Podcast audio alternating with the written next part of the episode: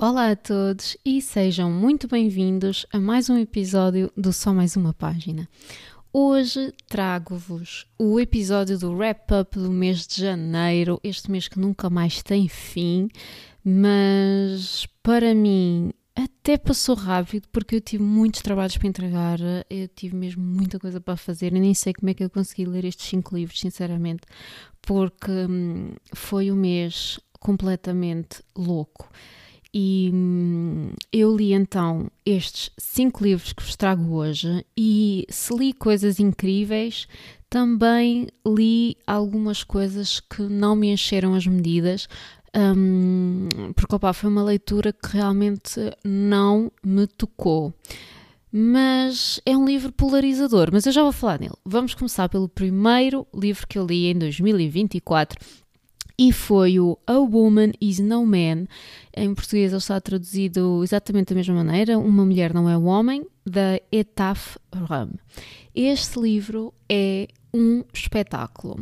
Ele foi-me recomendado pela minha amiga Yasmin, que o leu e gostou muito, e eu também adorei, adorei esta história. Uh, aliás, até publiquei a minha review só ontem porque eu queria escrever uma coisa um, que que transmitisse o que eu senti ao ler esta história, porque é uma história um bocado complexa. Ele fala sobre uma mulher uh, que vivia na Palestina, a Isra, e ela é oferecida em casamento, basicamente, é um casamento forçado, e os pais dela casam-na com um homem que está nos Estados Unidos, em Brooklyn, e Brooklyn tinha uma comunidade muito grande de palestinianos, agora não, provavelmente também deve, deve ter, não sei, mas naquela altura os palestinianos iam muito para lá, portanto gerou-se ali uma grande comunidade, estava lá muita gente, faziam sentir assim a companhia, que estavam uma espécie de uma pequena Palestina ali. E hum, um dessas pessoas, uma, dessas pessoas que vivia lá era então o homem da, da Isra. E ela vai para a América e pensa: opa, agora a minha vida vai ser completamente diferente, agora é que vai ser. Tipo, a Palestina é muito opressiva para as mulheres, eu agora é que eu vou viver na América, vai ser um espetáculo, as mulheres que trabalham, as mulheres que fazem tudo e não sei o quê. E quando ela chega lá, ela percebe que não é nada assim, uh, muito pelo contrário ainda parece que ela ainda está mais presa lá, porque se ela antes pertencia aos pais, ela agora pertence ao marido e ela não faz nada, nada sem um, a companhia do homem. Elas não saem de casa para ir, nem que seja ao supermercado sem companhia do homem, isso é um escândalo, isso é uma desgraça, é horrível. Uma mulher que seja vista a falar com outro homem é uma prostituta autêntica, tipo, vocês não têm noção, só mesmo lendo é que nós sentimos o quão presa ela está. Isto é uma prisão, isto é uma prisão autêntica. E depois, quem ainda é pior para ela, o marido é horrível. O marido é horrível, malta, não, não esperem nada de bom deste homem porque ele é medonho, ele trata mal, bate-lhe, viola. Uh, e a, a, sogra dela, que é a Farida, foi a personagem que eu mais detestei. Eu, eu pá, não suporto a Farida. Eu acho que o que ela faz não tem qualquer justificação mesmo que nós percebamos que ela também passou por situações idênticas e ela está a tentar fazer o melhor, não sei o quê, não há justificação para as coisas que ela faz à Nora. É horrível, é medonho, é um livro muito duro, muito duro mesmo. E depois esta Israel parece que não tem nada na vida dela, sabem? Ela, ela acorda, ela faz as tarefas de casa, ela à noite é violada pelo marido e é isto. E no dia a seguir repete-se tudo. Um, é quando ela não tem um filho ela não tem qualquer valor. Depois, se tiver um filho, é bom que seja um rapaz, porque se for uma rapariga é uma maldição, é uma porcaria. Ter uma filha é horrível, é uma sentença de morte. Portanto, tem que ter um filho e tem que ser homem. Senão, o seu valor enquanto mulher é zero. Mais nada, é mesmo assim. E depois, hum, nós, a história é passada em dois tempos, é passada no presente e no passado, no passado seguimos então Israel e no presente seguimos uma filha dela que é a Deia, que é a filha mais velha deste casal. E a Deia é uma jovem que hum, está a tentar encontrar o seu lugar no mundo, ela quer ir para a universidade e a avó, a Farida, não quer que ela vá para a universidade. Portanto, ela está a fazer com a neta o que fez com a Nora e que fez com a filha e que fez com toda a gente e que fizeram com ela. Estão a perceber? Portanto, fala muito sobre este trauma geracional e sobre impingir estas crenças às gerações futuras em vez de quebrar aqui a corrente e permitir que as pessoas tenham outra vida. Não. E a nossa Deia, coitadinha, ela quer tanto estudar, ela quer ser alguém por ela, sabe? Ela não quer casar já, não quer, e quer casar que seja por amor, não é com um badameque qualquer que a avó escolheu para ela. Por isso, hum, é uma história muito bonita sobre esta família, centrada nesta família, mas é uma história difícil de digerir. Eu fiquei muito revoltada, digo-vos, muito revoltada mesmo já há algum tempo que o livro não me fazia sentir esta sensação de revolta como este fez. E depois contei a história a toda a gente e contei a história ao meu namorado e ele, pá, tem calma que isso, isso é um livro. Eu, não, não é, não é um livro, Jorge, isto é verdade, isto é um drama, isto é horrível, como é que a Farida consegue fazer isto? Portanto, sintam o desespero da pessoa. Mas com tantas emoções que eu senti, só podia dar 5 estrelas. É uma história espetacular. Eu acho que é um livro que vale muito a pena ler. Tem algum contexto da Palestina, porque hum, eles são todos de lá. Um, e é muito bom a experiência destas mulheres nos Estados Unidos e como elas querem se libertar de tudo isto e não conseguem. Muito, muito, muito bom. Recomendo imenso. Depois li uma comédia romântica mais softzinha, As Cinzas da Senhora Nash. É um lançamento muito recente da 08. Ele é da Sarah Adler e eu adorei esta história. Eu adorei. É lindo, é muito divertido, muito fofo. Fala sobre Millie que tem uma amizade muito grande com a senhora Nash. Elas vivem juntas, a senhora Nash acolheu-a quando ela se separou do namorado e elas desenvolveram uma amizade enorme e eram colegas de casa. Só que depois da senhora Nash, quando a senhora Nash adoeceu e estava assim mais doentinha e tal, ela contou à Millie a história do grande amor da vida dela, que foi uma mulher. Uma mulher que ela conheceu na Segunda Guerra Mundial, em Key West. Elas estavam na Marinha e elas apaixonaram-se perdidamente, só que seguiram vidas separadas e hum, não conseguiram ficar juntas.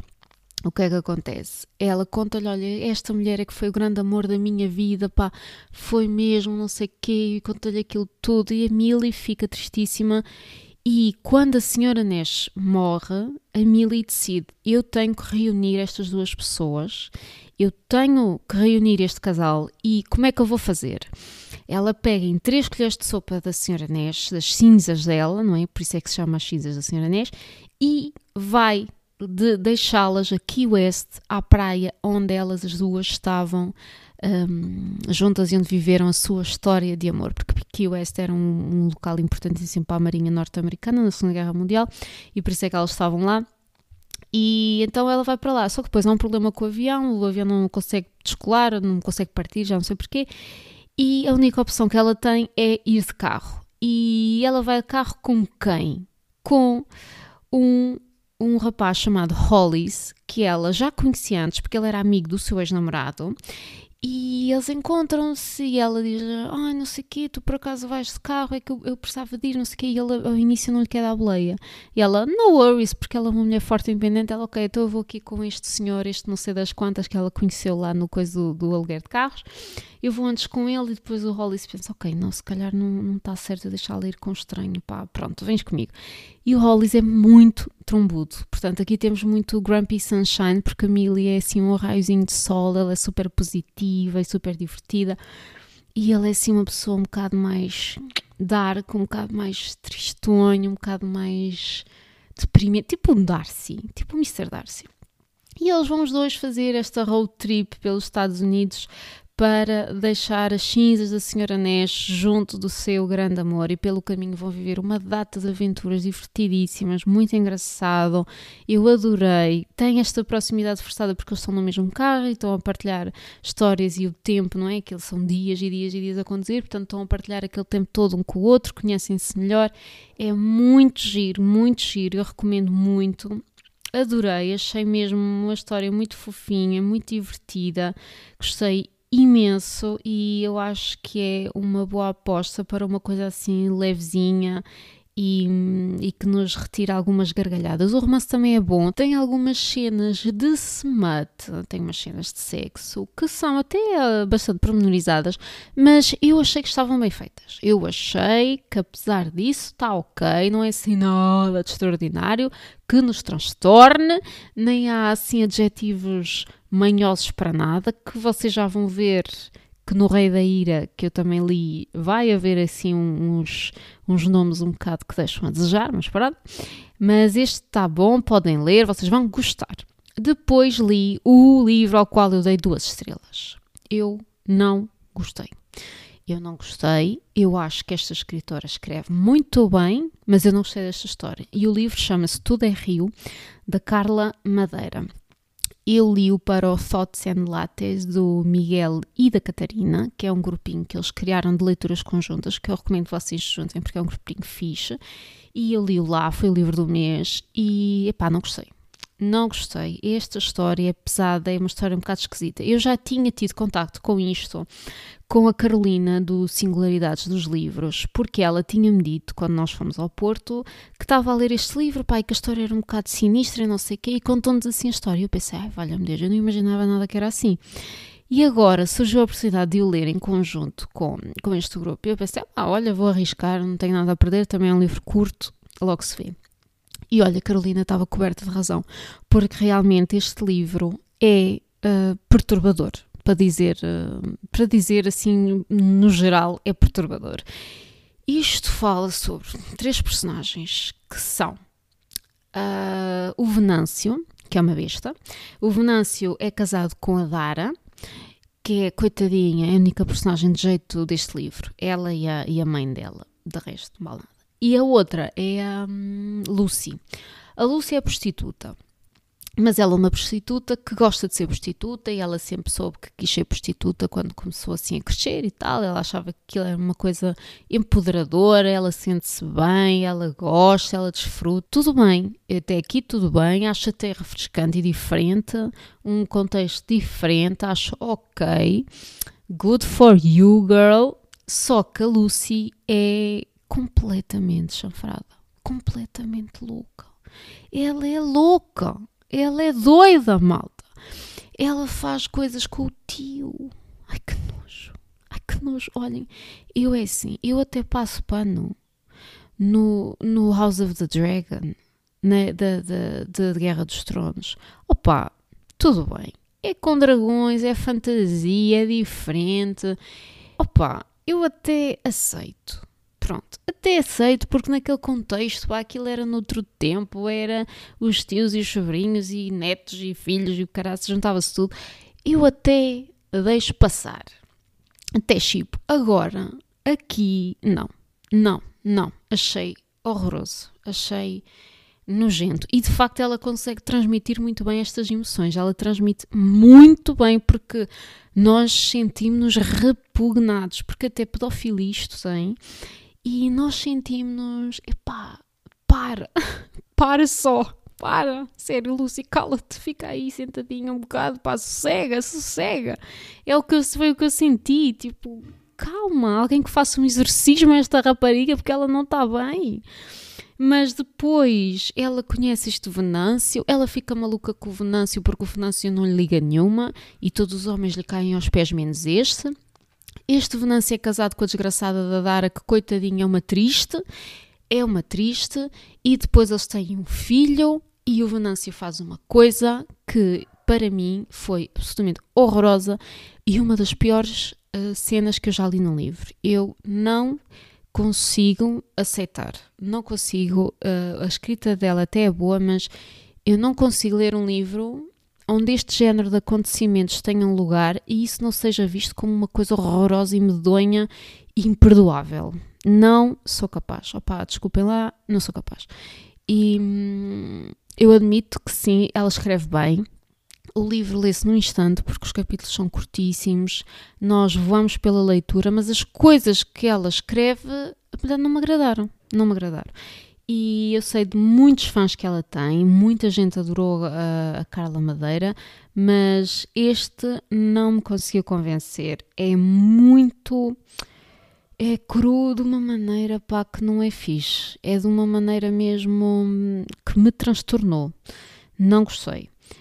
Um, mas não vos posso dizer o que é que é, porque senão é um spoiler, depois eu acho que ninguém vai ler se eu disser o, o que é que acontece, porque é traumatizante. Mas pronto. Não sei. Se vocês tiverem vontade de ler um livro que é completamente polarizador e que há pessoas que amam, adoram e há outras que acharam péssimo, então é um bom livro para isso. Mas, mas olhem, foram avisados. Não esperem nada assim de lindíssimo, maravilhoso, que vos aqueça o coraçãozinho. Não, não, não, não, não, não vai aquecer o coração de ninguém.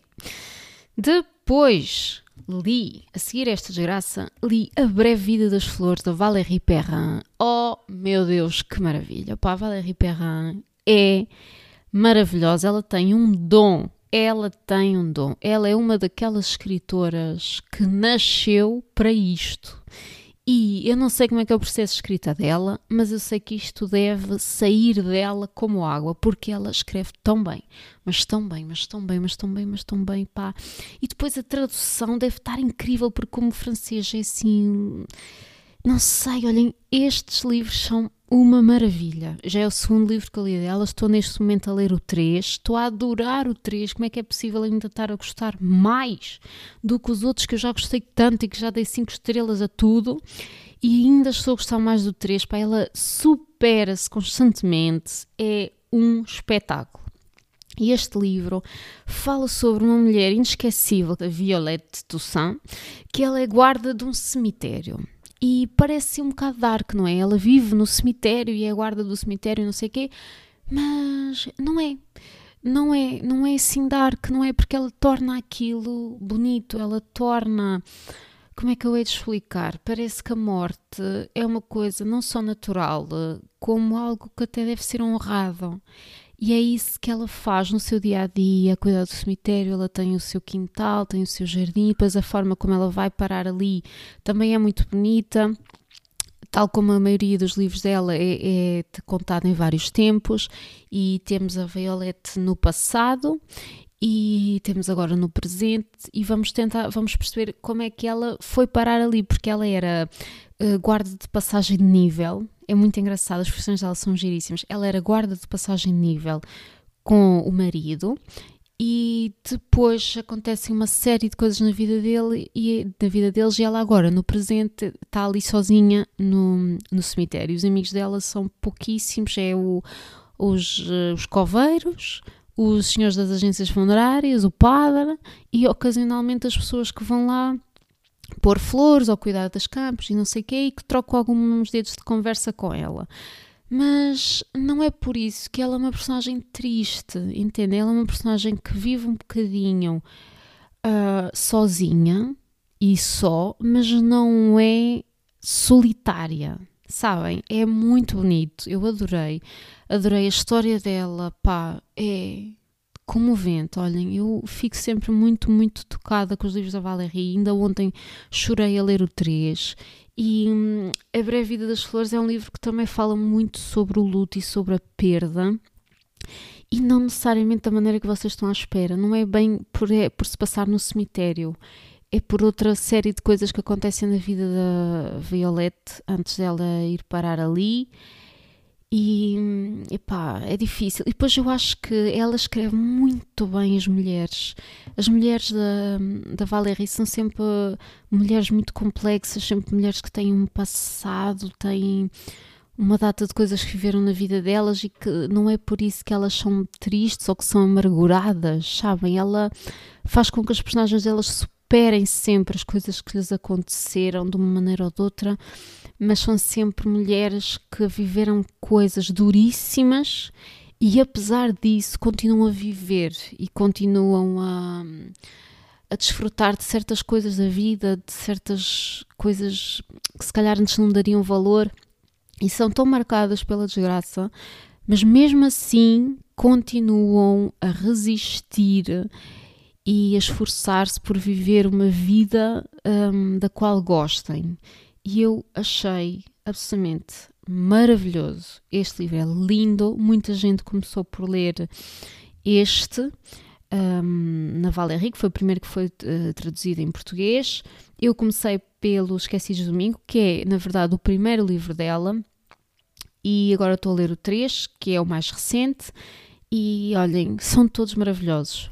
Qualquer um deles é uma aposta espetacular, que hum, são dramas, uh, as mulheres estão no centro sempre das histórias e são sempre histórias que falam sobre luto, falam sobre superação, sobre hum, amores que não necessariamente correram bem e sobre tentar encontrar o nosso lugar mesmo quando o resto já nos correu tudo mal.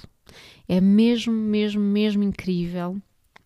E eu depois, quando terminar o 3, vou fazer um episódio só dedicado a Valérie Perrin um, e vou tentar escolher o meu favorito. Vai ser complicado, mas vamos ver.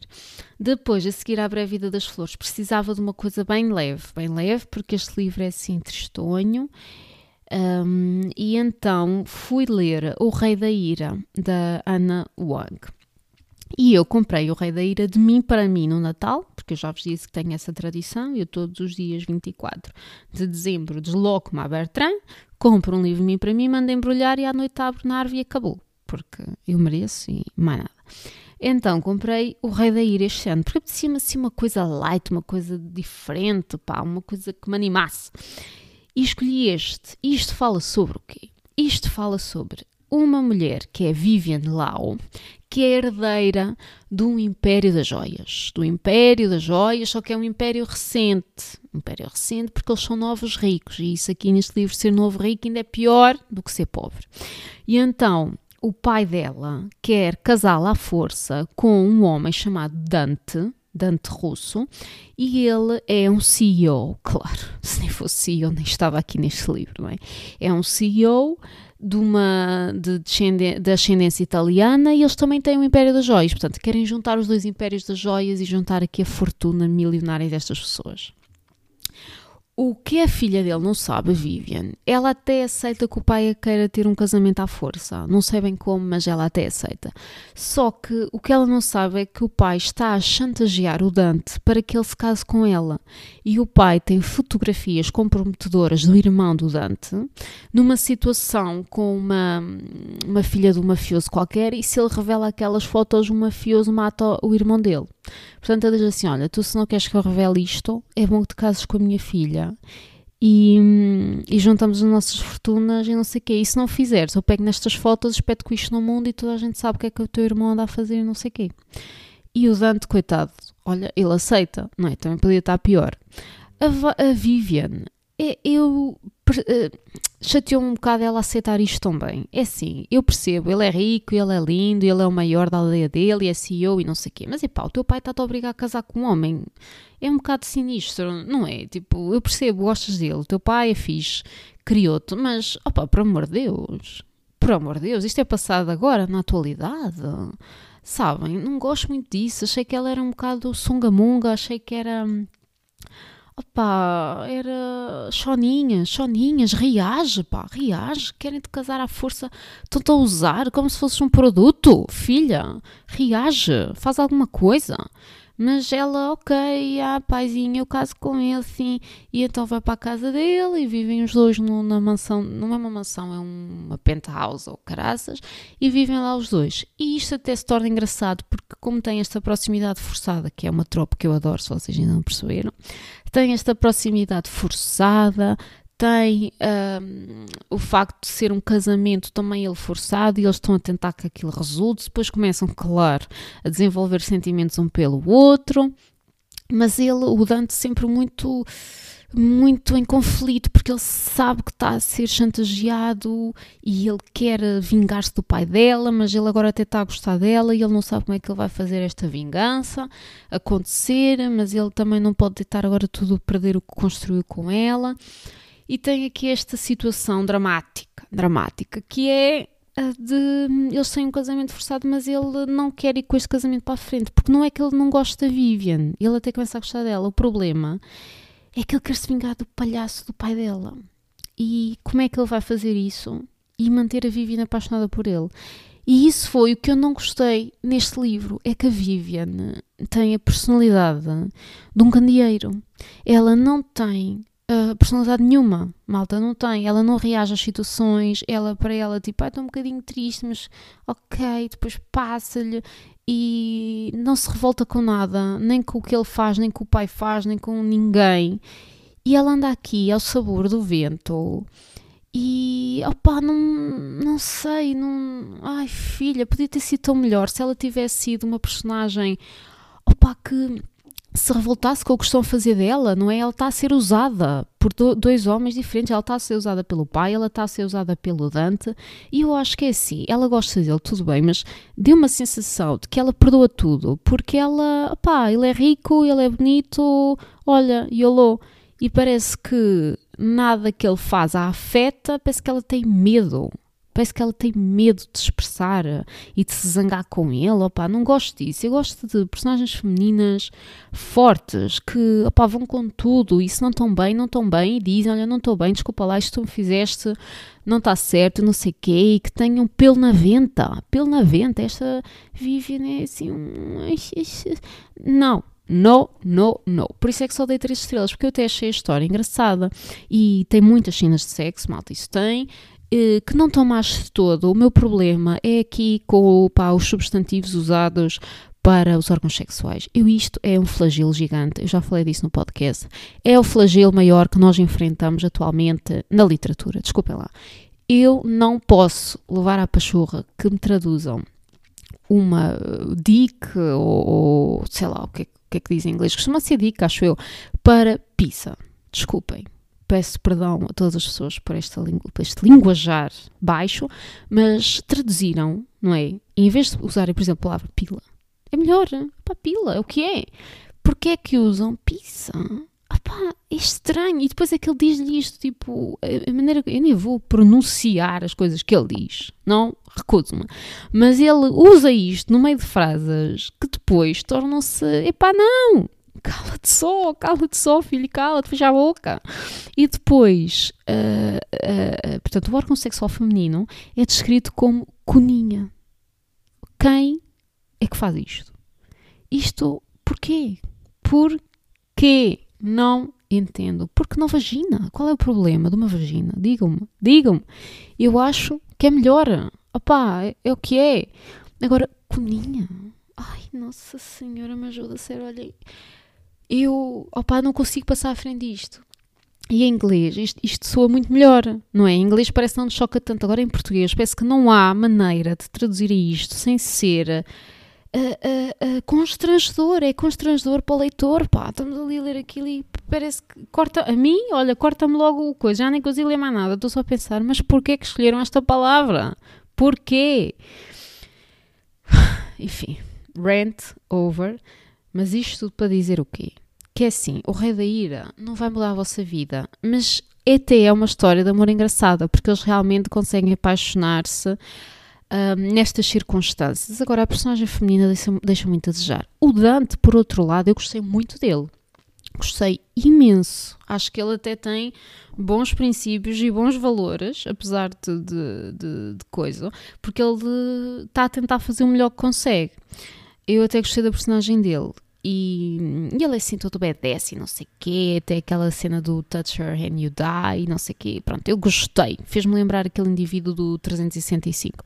É essa onda, essa onda, porque é tudo assim uma espécie de uma máfia cheia de dinheiro, lá italiana, e ele é que manda em tudo e todos. Pronto, agora a Vivian, opá, pelo amor de Deus pelo amor de Deus. Eu acho que vou ler os outros dela, porque os outros acho que seguem as amigas da Vivian. Pode ser que seja melhor, porque uma delas tem muito pelo na venta e eu acho que esse vai ser divertido. Mas esta personagem principal deixou um bocadinho a desejar. Mas, mas pronto, acho que vou ler os outros. Vou.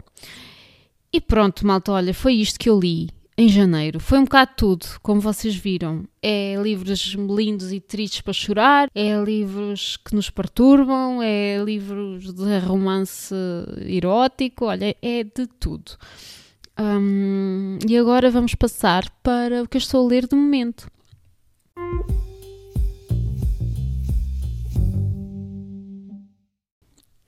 Então, de momento, estou a ler o maravilhoso 3 da Valérie Perrin, que está a ser simplesmente delicioso. Está a ser perfeito. Eu já vou mais ou menos a meio. Ele até é um livro grande e as letras são bem pequeninas, mas eu em duas noites a lê-lo já li metade porque eu não consigo parar de ler. Eu ontem tive que parar mesmo porque opá, já tinha lido acho que 100 páginas de seguida e já estava a pensar, ok, eu tenho que fazer uma pausa porque eu já estou a ficar muito absorvida para esta história, para estas personagens, mas acontecem tantas coisas, tantas coisas e acompanha este grupo de amigos, eles são três amigos, dois rapazes e uma rapariga e começa quando eles são pequeninos e entram na vida uns dos outros na escola primária e depois vai seguindo-os pela adolescência até o início da vida adulta, e ao mesmo tempo uh, temos o presente, no qual uh, esta rapariga deste grupo, chama, ela chama-se Nina, e ela um, tem um abrigo para animais, portanto também fala aqui muito sobre animais abandonados e o amor dos animais, que é uma coisa que também me toca imenso.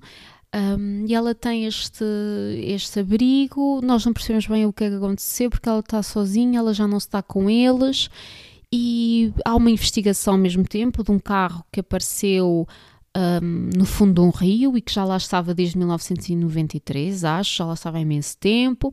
Portanto, temos aqui estas coisas, estamos a tentar perceber o que é que se passou com eles, porque é que eles se separaram, porque é que se afastaram. Estamos a perceber quem é que estava dentro daquele carro, ou seja, quem é que morreu, o que é que aconteceu, porque é que aquela pessoa morreu, porque é que isso é importante para a história.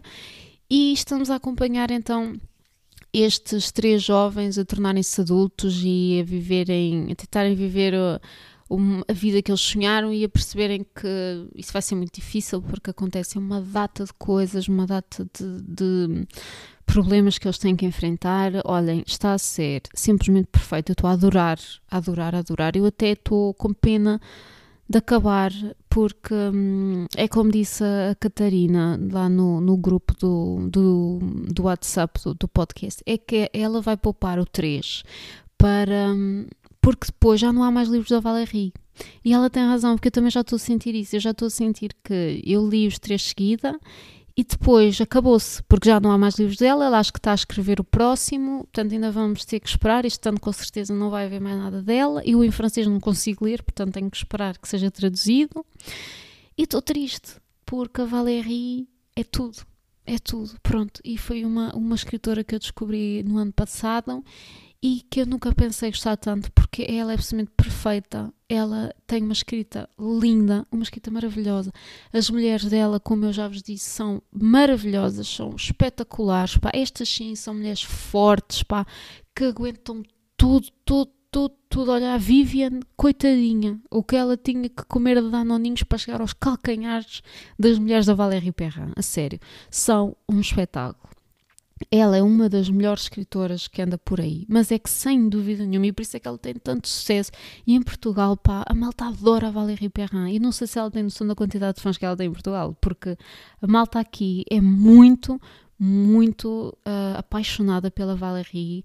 Deixo já aqui o meu apelo, por amor de Deus, à presença para que nos possam realizar o sonho de trazer a Valéria Perra a Portugal. Porque, olha, eu era a primeira a estar lá. Eu ia para lá dormir, na boa, no dia anterior, para chegar ao pé da Valéria Perra e, e, e aprender no Google Tradutor como é que eu lhe podia dizer alguma coisa em francês, porque eu não falo nada francês. Mas eu ia, eu ia, malta, eu ia por tudo para conseguir ter duas palavrinhas com a Valéria, porque ela é simplesmente maravilhosa. E portanto, se vocês ainda estavam com dúvidas se devem ler ou não a Valérie Perrin, agora é bom que já não tenham, porque ela é absolutamente incrível. E é isto, malta, que eu estou a ler do momento e olhem, é simplesmente maravilhoso.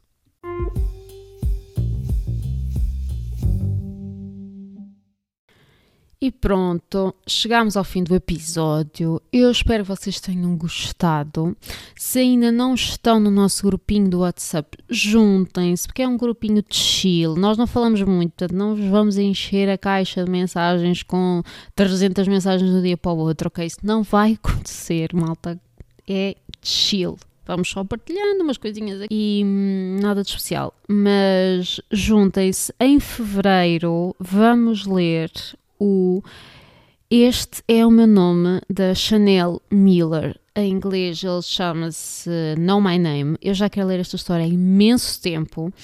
Um, é uma história verídica de uma mulher que foi vítima de violação e sobre todo o processo um, na justiça, como é que as, as, coisas foram conduzidas, como é que ela sentiu que estavam a pô-la completamente de lado, uh, ela, como se ela tivesse um, se posto a jeito, que é aquela expressão medonha que nós vemos tão frequentemente, e ela fala sobre isso, sobre como ela sentiu que estava a ser um bocado desumanizada uh, ao longo de todo este processo judicial. Eu tenho muita curiosidade por esta história já há imenso tempo, eu acho que vai ser um livro muito bom. Uh, portanto, se vocês não leram e querem ler, juntem-se. É uma história verídica, é um memoir. Um, vamos ler em conjunto também com o grupo do Miguel e da Catarina, o Sotzen Lattes, porque o grupo deles também vai estar a ler este livro. Portanto, olha, se quiserem juntar-se aos dois grupos, melhor ainda.